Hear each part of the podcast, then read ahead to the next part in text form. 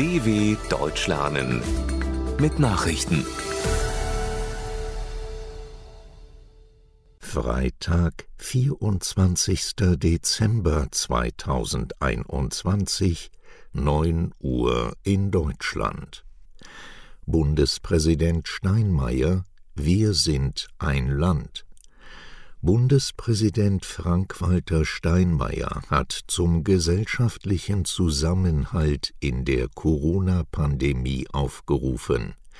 In seiner vorab veröffentlichten Weihnachtsansprache betonte er, wir sind ein Land.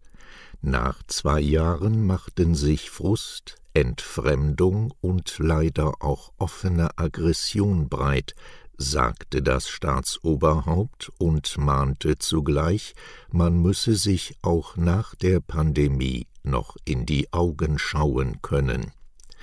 Mehr denn je seien die Menschen derzeit aufeinander angewiesen. Steinmeier plädierte dafür, vor dem Hintergrund der Pandemie über Begriffe wie Vertrauen, Freiheit und Verantwortung neu nachzudenken. Ex-Polizistin in den USA schuldig gesprochen. Acht Monate nach dem tödlichen Schuss auf einen jungen Afroamerikaner nahe der US-Stadt Minneapolis ist die Ex-Polizistin Kim Potter schuldig gesprochen worden. Eine Geschworenenjury befand die 49-Jährige des Totschlags ersten und zweiten Grades für schuldig.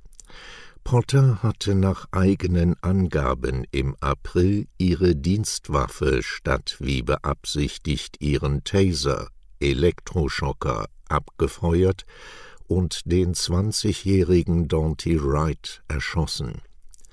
Die Staatsanwaltschaft warf der Angeklagten vor, fahrlässig und rücksichtslos gehandelt zu haben. Über das Strafmaß wird voraussichtlich im Februar entschieden.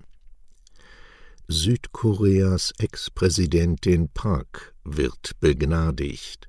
Noch in diesem Jahr soll die wegen Korruption und anderer Verbrechen verurteilte frühere südkoreanische Staatschefin Park Geun-hye aus dem Gefängnis entlassen werden. In einer Erklärung des Justizministeriums heißt es, die Begnadigung der 69-Jährigen solle dazu beitragen, das Land nach den Schwierigkeiten auch durch die Corona-Pandemie bedingt, wieder zu einen. Parks angeschlagene Gesundheit trug ebenfalls zu dem Straferlass bei. Im Januar noch hatte das oberste Gericht eine 20-jährige Haftstrafe gegen sie bestätigt. Park war die erste Präsidentin Südkoreas. Julian Assange ruft oberstes Gericht Großbritanniens an. Die Anwälte des in Großbritannien inhaftierten Wikileaks-Gründers Julian Assange haben Schritte für eine Anrufung des obersten Gerichts in Großbritannien eingeleitet. Damit soll seine drohende Auslieferung an die USA abgewendet werden. Der Supreme Court ist die letzte Berufungsinstanz des Königreichs. Um ihn anrufen zu können, wird allerdings die Zustimmung genau der Richter benötigt, die das Auslieferungsverbot Assanges am 10. Dezember aufgehoben hatten, wie Stella Morris, die Verlobte des Inhaftierten, erläuterte. Mit einer Entscheidung der unteren Richter wird im Januar gerechnet. Trump zieht im Streit um Kapitolerstürmung vor Supreme Court. Im Streit um die Herausgabe von Dokumenten an den Untersuchungsausschuss zur Erstürmung des Kapitols hat der ehemalige US-Präsident Donald Trump den obersten Gerichtshof angerufen. Er bat den Supreme Court, die Freigabe der Unterlagen zu blockieren und damit das Urteil eines Berufungsgerichts aufzuheben, wie aus dem Schriftsatz von Trumps Anwälten hervorgeht.